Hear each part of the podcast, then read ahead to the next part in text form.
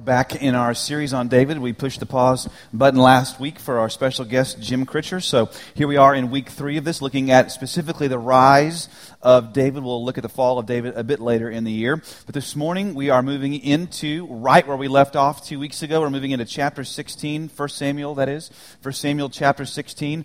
And our scripture passage will be on the screen to your left and to your right.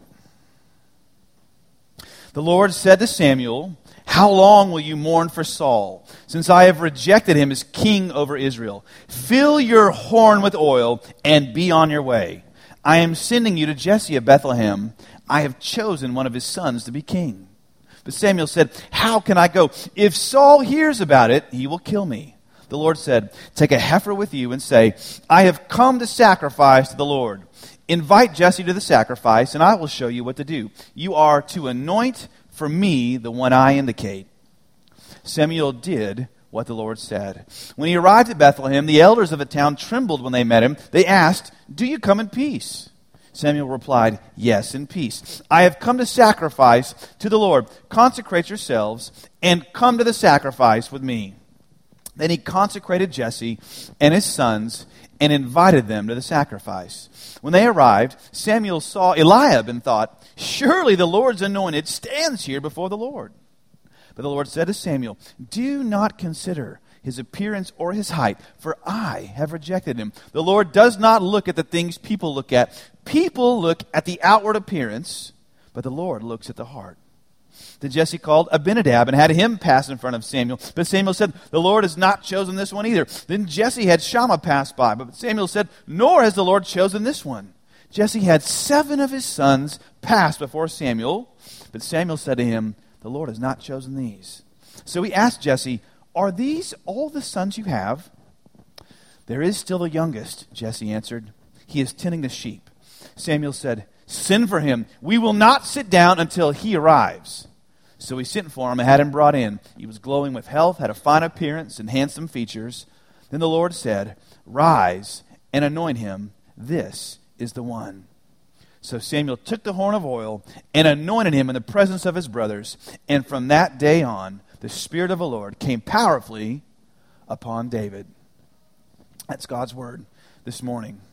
So, again, why the life of David? Well, we've said that there are more stories and more words written about the person of David than there are about any other person in the Bible besides Jesus Christ. And therefore, if we really want to understand what the Bible is and what the Bible means, we had better get a good grasp on who David is and what David means. And not only are there more words and stories about David than anyone else in the Bible apart from Jesus, but David is also the person with the longest single narrative written about his life, not just in all the Bible, but in all of ancient literature, which should prompt us to ask, well, if it's so important, if it's so significant, what's the story? What's the narrative all about?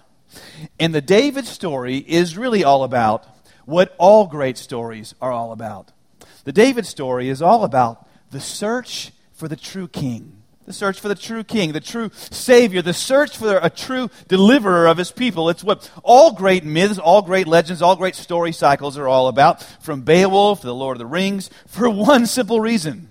The reason all great stories are about the search for the true king is because that's what's your story and your search are really all about as well. And before you say, well, Morgan, what are you talking about? You know, we're done with kings. You know, C.S. Lewis said the, actual record of kings is abysmal. You know, we've moved beyond that. No, consider this the fact that every four years or so, our nation goes through the same kind of thing in a way, doesn't it? It goes through the search for a new king, a search for someone who can save the people, right? Transform the nation, deliver from poverty and oppression, and make things right. We want someone who can change things. And don't just consider, of course, our national landscape. You can consider your own backyard as well. Uh, consider, for those of you who work, uh, that, that person or group that's just up the ladder from you in the economic food chain, in a sense, the person you work for. What are you searching for? What are you looking for in that person? You're looking for someone who does what is right, don't you? Someone who can stand up for the little guy, right? Who can make a change. And as long as we're at it, let's just drop down one level further into your own heart. What are most of us, I trust, seeking to be today? We're seeking to be people who can do what's right, regardless of the cultural temperature. We want to be people who can rise above the smallness of our own lives, the limitations of our soul, grow through those, and in do so, in doing so, effect change in our lives, our friends, our families' lives. See, the search for a king, for kingly character, that's what drives our lives, doesn't it? It shapes our decisions and our story. That search is what our lives is all about. And so the beauty of this passage this morning is this. God is saying here in this story, and hear this. He's saying, I can bring kingly character into the life of anyone who is willing to see and value what I see and what I value. Because that's what this passage is all about this morning. It's all about seeing, how you see, what you see, how, how God sees. The words look or see or seeing, they dominate the text in the same way in the previous story that the words heard or hearing or have heard have dominate Saul's story. See, in other words, the writer of Samuel is trying to show us today three things, trying to show us how God sees, what God sees, and ultimately who God sees. And if we can do that this morning, if we can see how, what, and who God sees, we can have the character of kings in our lives. Let's begin here and look at number one how God sees. What does God see? The best way to see, no pun intended, we'll be using that one a lot this morning. Uh, the best way to see what this passage is showing us about how God sees the world, about how God sees people, is to look at the two things in the story that the prophet Samuel fails to see. And these two things are stunning, as you'll see. All right, bad joke. Moving on. Because Samuel in the story, he's literally a seer. He's the Ra in Hebrew. He's the seer. He, the seer was the one who was supposed to bring God's heart uh, and values and perspective to bear on the surrounding culture. But here, in this chapter, when it mattered most, when his nation's future was on the line, Samuel, the seer, couldn't see what God was doing. Let's look at verse 1. The Lord said to Samuel, How long Will you mourn for Saul, since I've rejected him as king over Israel? Fill your horn with oil and be on your way. I'm sending you to Bethlehem. I've chosen one of his sons to be king. So what's going on here? What's, what's Samuel not seeing that God is? Well, let me set the story up like this. In the previous chapter, two weeks ago, we heard, we find that Saul, who was supposed to be Israel's true king, supposed to be the one who didn't grab for power, but the one who gave power away and served the people. He was supposed to be the one as king who led the people's hearts toward God, but he didn't. He rejected God's word, rejected God's authority. In his own life, Saul enriched his own life through dealing unjustly in war and death, and God had rejected Saul as king. And so the prophet Samuel now, Samuel the seer is crushed. God comes to him and he rebukes him here, not for grieving, but for grieving for too long. God finally comes to him and says, It's not over, Samuel. I've got a mission for you. My plan for your nation isn't through. I've got a mission for you to accomplish. I've got another young man for you to anoint. Rise up, Samuel. Hmm? Get up and go. Samuel, stop thinking my plan for your nation is through. I've got another generation for you to disciple, Samuel. What's, what's Israel's seer seeing? Oh, because he could only see his nation's failure he couldn't see his nation's future. Right? When Saul fell, when his na- the nation began to slide away from God, the only thing the prophet could do was grieve and mourn over the state of the nation. And listen, it's common, isn't it? It's understandable for prophetic type people. Maybe this is you to be grieved and even angry when leaders fall, when they fail, when a culture goes dark or declines, it's appropriate to do that. It's appropriate to grieve over a nation when a leader loses his way. Again, God isn't correcting him here for grieving. but for grieving for too long, for being lost and hopeless in his grief. See, Samuel's grief had blinded him. He couldn't see that God still had a plan for his nation. An even greater plan than he could imagine. Yeah, it would take years to come to pass. But don't all great plans take years to come to pass? He couldn't see God was wanting to do a new thing right under his nose, and he lost hope. Let me ask you when it comes to our nation today, and whatever thing grieves your conscience, pierces your soul, what are you going to see? What are you going to see? Many of you, you're only Samuels. You just continue to grieve over failures or sins when you've forgotten the word of the Lord. Rise, fill your horn with oil, and go disciple the next generation. See? You say, man, that's easy for God to say here, right? I mean, the nation is still sort of on its way up, but what about, what about a nation on decline? Hmm? Well, whether ours is rising or declining isn't the point of this today, but I do know and you can know what God's answer is regardless. Centuries later, over in 1 Kings 19, Elijah, another prophet, another seer, he saw his nation's failure in sin and decline in his day. His nation was on the way down. His soul was overwhelmed to the point of suicide. What did God say to him? The same thing he said to Samuel here. Arise, Elijah. Fill your horn with oil.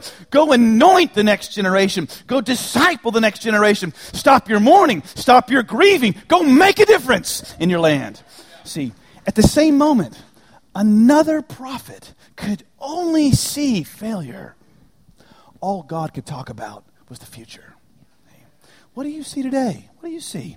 Are we, are you, are you like Samuel and Elijah? You're too grieved about what you read in the news to make a difference. Or will you, will we obey the word of the Lord? Go fill our horns with oil, roll up our sleeves, get our hands dirty, and disciple those coming behind us. Are we going to only put in front of our eyes endless news cycles and Facebook posts that send us spiraling down? Or will you look up and see this morning the 250 kids in our church that need someone to anoint them, disciple them, lead the way in their lives for the next generation? So grieve, grieve, grieve.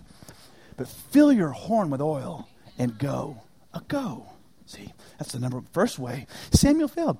He couldn't see his nation's future. He could only see failure. But the second way which Samuel fails to see is the same way we fail as well, and really they're connected in a sense. In the same way that Samuel could only see failure and not the future when it came to his nation, when it came to people and individuals, sort of on the micro level, he could only see charisma and not character. And we see that, of course, next in the story because Samuel obeys God. Praise God for Samuel. It says, the scripture says, he got up and obeyed the Lord. He went to anoint the next king, and God directed him to the house of a man named in Bethlehem named Jesse. Because as God said, I love this, it's beautiful. In Jesse's house, this is the literal Hebrew here, God said, I have seen me a king. Oh, it's lovely. I have seen me a king. I've seen me a king there, Samuel. Go anoint him. Samuel goes. And this is the most ironic part of the whole story. When it comes time to do it, to anoint the next king, Samuel totally blows it. He misses it. It's incredible. I mean, you think, man, wouldn't he have learned his lesson, right? Because wasn't he the one who anointed King Saul, right? The tall, strong, visually commanding, uh, charismatic leader who ultimately failed in leadership because of a lack of character. Yep, that was Samuel, pretty much was him. And yet, when given a second chance to get it right, when Jesse's oldest son comes before him, Eliab, Samuel sees the height, he sees the charisma, the power. He misses it again. Oh, you missed it twice now. Why? Why? Years ago, I had uh, not one, but I was privileged to have two roommates who were magicians or as they prefer to be called, illusionists. illusionists. And I was privy to watching them do their magic, sorry, illusions, uh, time and again. It wasn't unusual for me to come home, find them, you know, practicing their magic, sorry, illusions uh, in front of the mirror or on the television. And of course, they'd, they quickly turn off the instructional video on the TV or they, they'd put the cards away or something. But after a few years of watching them, I learned something almost everything they ever did boiled down to one simple skill. Ready? Here it is. Not manipulating cards, but manipulating you through misdirection. Through misdirection. Almost every single thing an illusionist does is predicated on keeping you looking at one thing over here while what's really going on, the important thing that's going on, is happening just beneath the surface. In other words, misdirection, not looking at what is really important, is the key to getting your pocket picked. And that's what's happening with Samuel. Spiritually speaking, he keeps getting his pocket picked by charisma instead of seeing character beneath the surface. He's fallen for it again, cost him once, now he's about to go for it again. Keeps falling for the same trick over and over. Charisma instead of character. And God's got to come to him and correct him pretty bluntly here. The Lord said to Samuel, the text says, Samuel, do not consider his appearance or his height. Why would God say that? Because Samuel was considering his appearance or his, and his height. The Lord does not, and this is literally what it, the Lord does not see the things people see. People see the outward appearance. In church, if they did it in their day, how much more do we do this in ours today? I mean, has there ever been a culture in the history of the world so consumed with appearance, talent, and charisma? Well, two ways. I'll apply this briefly. After all, what is, consider, what is pornography? What is it? It's the exact opposite of how God sees people, especially women. Pornography is looking exclusively on the outside, right? Appearance, form, image. And that's why it spiritually impoverishes those who consume it. See, it picks your pocket, right? You're looking at one thing over here. All the while, your integrity is being robbed, your conscience, your spiritual power.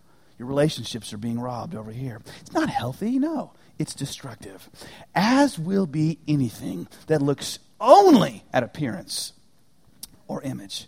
Secondly, again, the second way, we, we, we are so ingrained in this way of thinking, and this is especially tough to break out of if you're single here today and you're looking to get married. And first of all, so many of you, like I was when I wanted to get married, we, I, you just, you come in, you screen out like 99% of the room based on what? What they're wearing.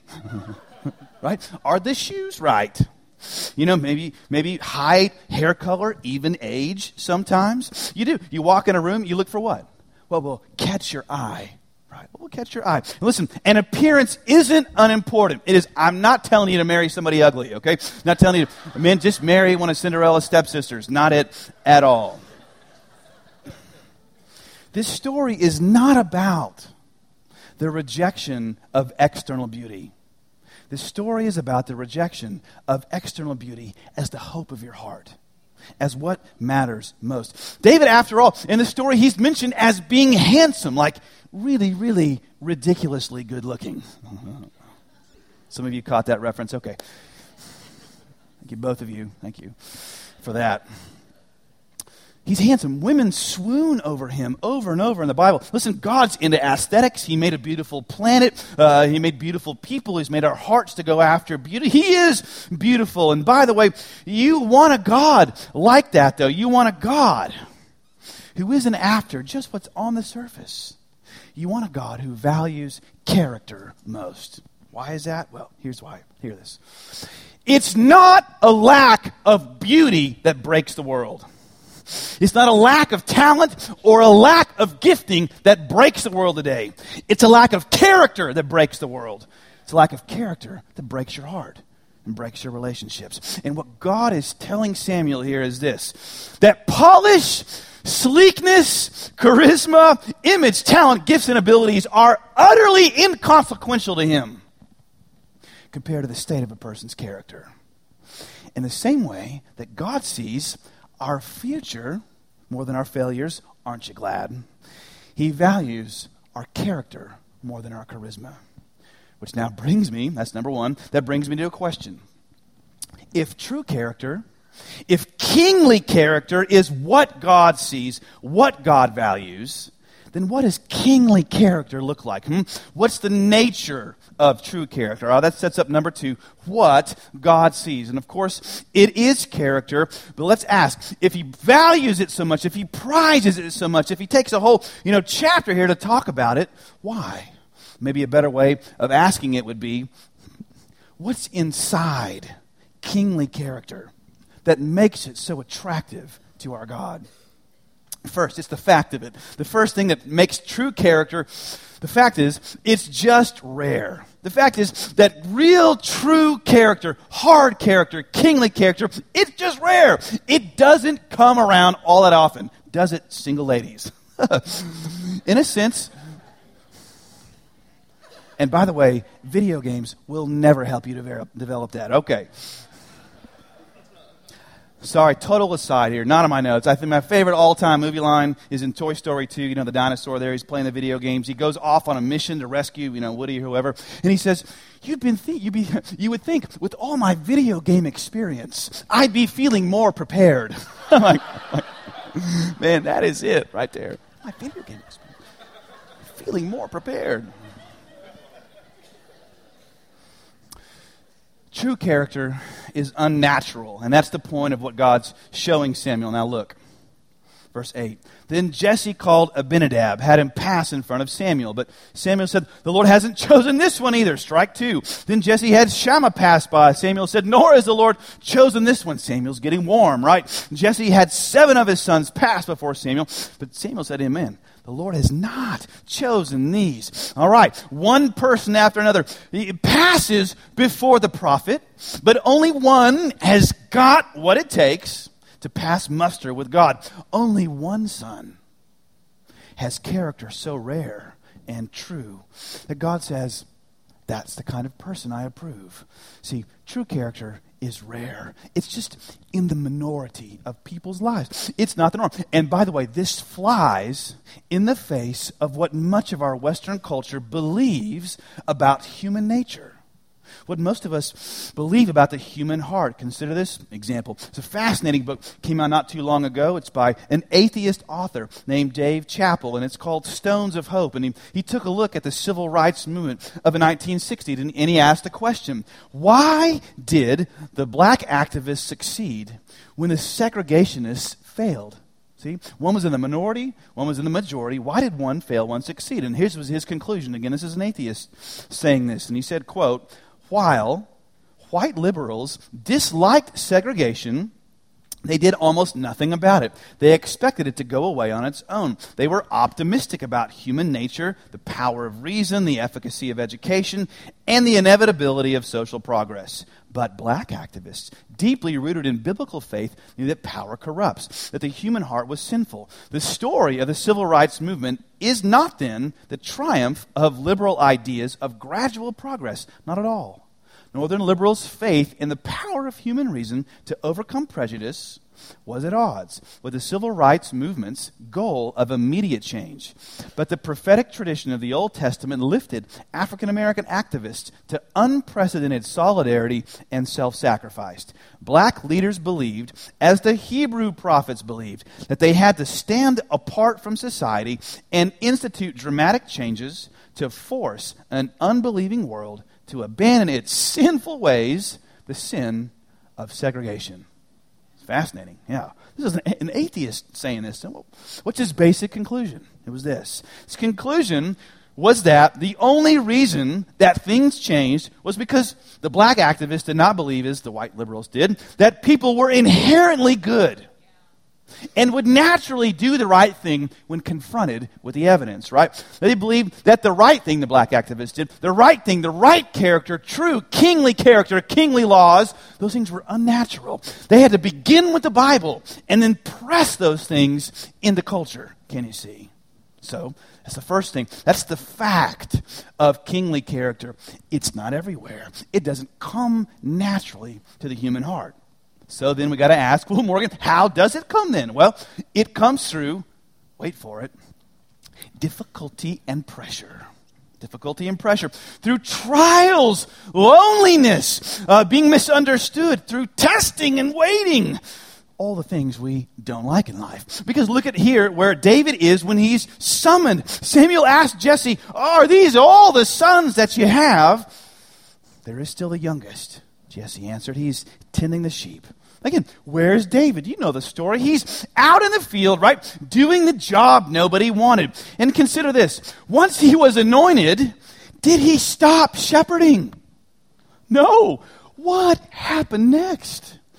20 years of testing, of trials. Two decades between his anointing and his promotion, coronation. Decades of testing, being hunted by Saul out in the desert, going out into the wilderness, right? To have its tested, its character refined. By contrast, Saul was anointed and immediately assumed the kingship and failed because of a lack of character. David was anointed. This time, there was 20 years of preparation. But think about it. Think about what the testing did. It didn't just give him character, it gave us the Psalms. It gave us the Psalms. Stunning songs of beauty and glory and trust in God, written in the desert. Why? Why is that? Why is it so often that the most beautiful thing a life, your life, will ever produce is born and built out of the rubble of despair?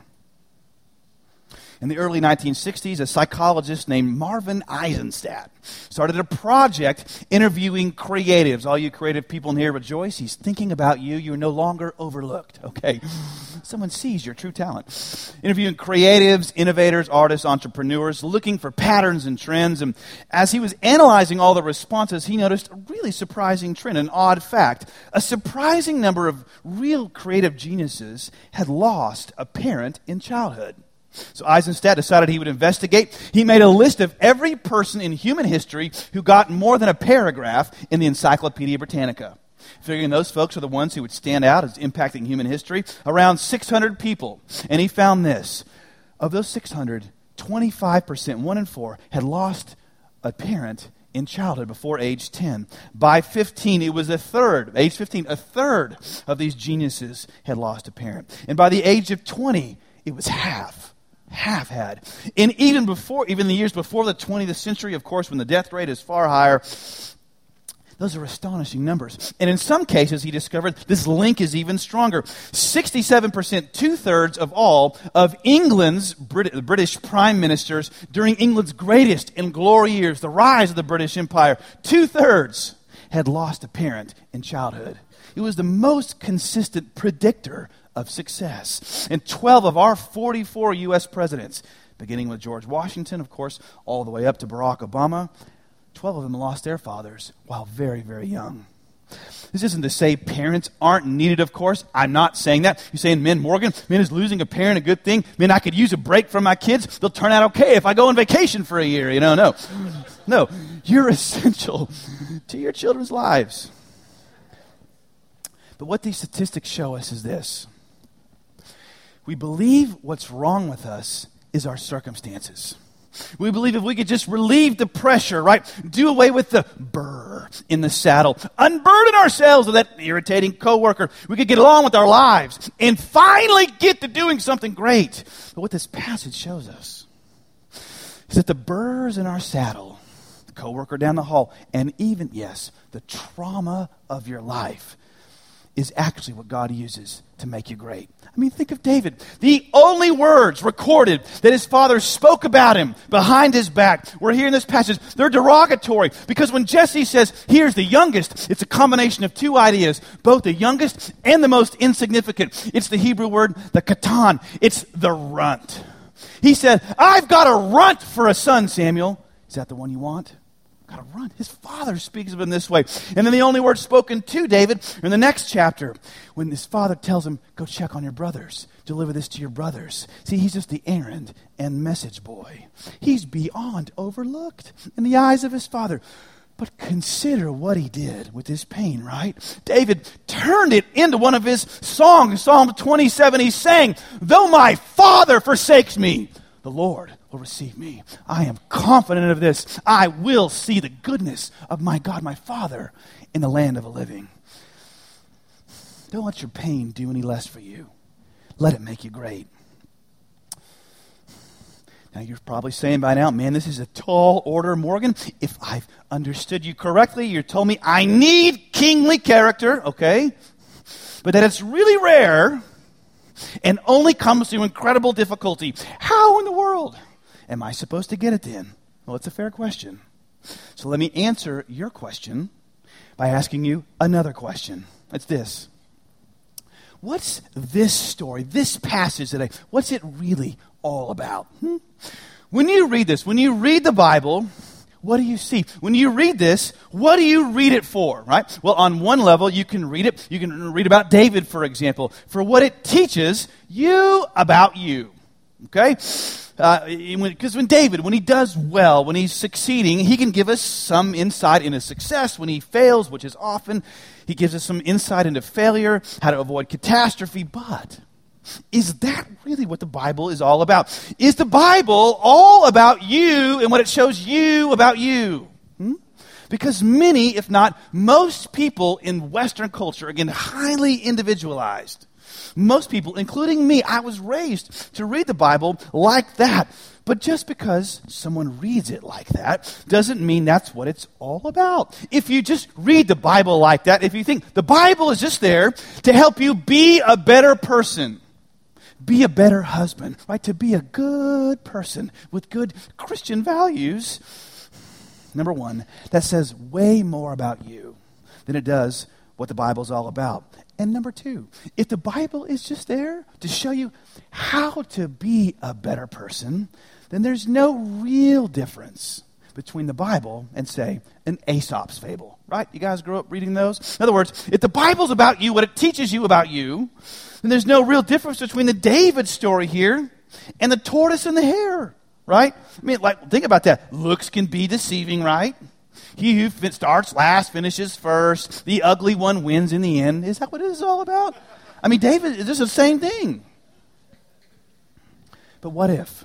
What if that wasn't what the Bible was all about at all? And what if this story really isn't ultimately about David either?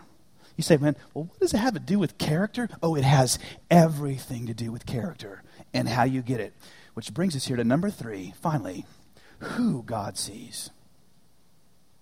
When Jesse makes all his sons pass before Samuel, did you notice how many it said pass before him? How many was it? There's seven. Yeah, seven's the number of completion in Hebrew culture, in the Hebrew mind. It's a way of saying this is all there are, and there are no more. But after seven sons go before Samuel, the Lord whispers, I haven't chosen him, haven't chosen him. And now an internal impasse is growing in Samuel's heart. He's saying, Lord, you've said you've seen you a king here. Where is he? What's, you gotta ask, what's going on here? Hmm. The great Hebrew scholar Robert Alter, in his commentary on the David story, says this about this story. He says, David is, I love this, a kind of a male Cinderella left to his domestic chores instead of being invited to the party. He's been excluded from consideration, but the tending of flocks to which he had been relegated will turn out to give him exactly what he needs, both in the Goliath battle and later to lead his people. This David story is also a heightened and stylized playing out of the theme of the reversal of primogeniture that dominates Genesis. Instead of an elder brother, even a younger brother of the seven sons, the Hebrew number for completion. David is the eighth son, and therefore not even there at all. You see who David is here, right? David is the eighth son. He's the literally the son of new beginnings. In other words, what no son could ever be, what no son could ever become, what Saul could never become, David could. David would. It was going to take a new beginning, a new kind of a king, wasn't it, to change the nation, and David was it. And he did it. Why? Well, because David had kingly character, developed unnaturally through being tested and overlooked. Now, if this story is all about you, how does that help you? How does it help you? The truth is, it doesn't. Because then the point of the story would just be have kingly character or God will reject you. Right? It's over for you, not the eighth son. Bad luck. Right? Born first, stinks to be you. Second, third. The rest of them don't even have names. They're just forgettable, right? Probably most of y'all. See, God help us if that's the point of the story, we'd all be in trouble. But what if? What if this story, like the rest of the Bible, wasn't about you, it was about someone else? See, centuries later, in Luke 24, Jesus Christ, in a moment of utter transparency, vulnerability with his followers, he took the whole Bible, especially this story, and he said, It's all about me. The law, the writings of the prophets, which is what Samuel was considered to be, the Psalms, which David wrote. He said, They're all about me. Say, How is that? Oh, it's like this. When Samuel says of Eliab, Surely this is the Lord's anointed. What's he saying? Oh, he uses a word here. The word anointing is the word Mashiach, which is where we get our word Messiah. And the Septuagint, the Greek translation of the Old Testament, uses the word Christos. Christ. In other words, Samuel's asking here, is this the Christ? Is this the Messiah, the one who's going to save the world and save our people? But Eliab wasn't. Eliab wasn't. Which one was? It was the son of new beginnings. See, the hidden son, forgotten son, the overlooked son, out with the sheep who would be called to stand between God and a nation and restore honor to a broken, fallen people. And David did it but David, oh, it ought to point us to Jesus. As Jesus said it ought to. Why? Because, like David, Jesus was born in Bethlehem, out with the sheep. Like David, he was anointed by God's Spirit, sent out into the desert to be tempted. Like Jesus, da- excuse me, like David, Jesus was overlooked by and scorned by his brothers, had no earthly father to guide him to manhood. But unlike David, Jesus, though he was the most beautiful being in all the universe, he came to earth. He lost his beauty. He had no beauty, Isaiah said, that we should desire him. Unlike David. Jesus wasn't just forgotten by his Father. No. He was forsaken by his Father on the cross. See, Jesus is the true anointed one who lost his beauty, lost his kingdom. He became ugly, forgotten, forsaken, overlooked, so that we could be made beautiful treasured, and always seen in the eyes of God. You say, well, what does it have to do with character? Oh, it's got everything to do with character. See, when you see Jesus giving up his beauty for you because your sin cost him that, now you can lay down your pride.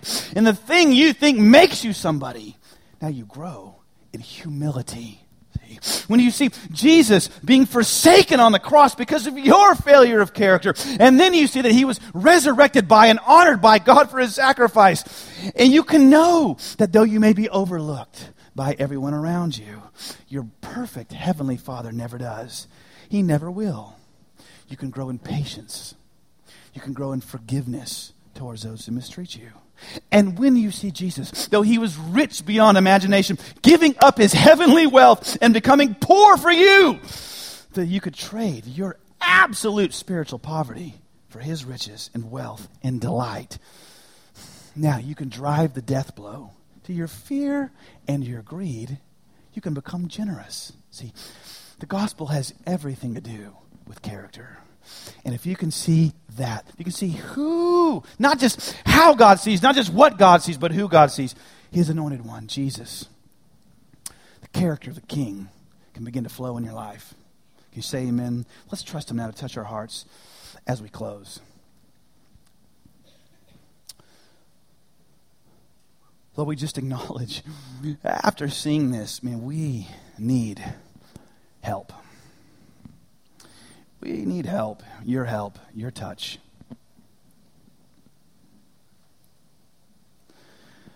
I God, I thank you, on one hand, for the incredible conviction and honestly awe inspiring feature of the story that you see into the depths of every person's heart.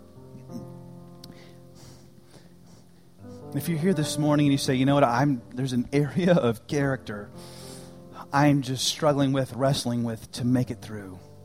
And I need God's grace and kingly character to flow in my heart. Would you raise your hand this morning and pray for you? Oh, Lord, I pray for these. Lord, as they look at you, how you gave up everything for them, you love them, Lord, let that perfect kingly character that begin to flow into their hearts like a slow drip faucet, just raising the water level over and over again. Thank you for meeting them in their place of discouragement, struggle, weakness today. Let change begin to flow today in Jesus' name. Secondly, if you're here, this is the other amazing thing about the story. The encouraging thing is that God always sees us. If you're here, you're feeling just overlooked in your life, overlooked in maybe your, your marriage or your workplace or with a coworker, or friend, family, would you raise your hand this morning? You're just feeling overlooked. Yeah. People feel that we feel this way all the time. Lord, I'm praying that these would see what you see, that you see them always. Let that encouragement now touch our hearts. In Jesus' name.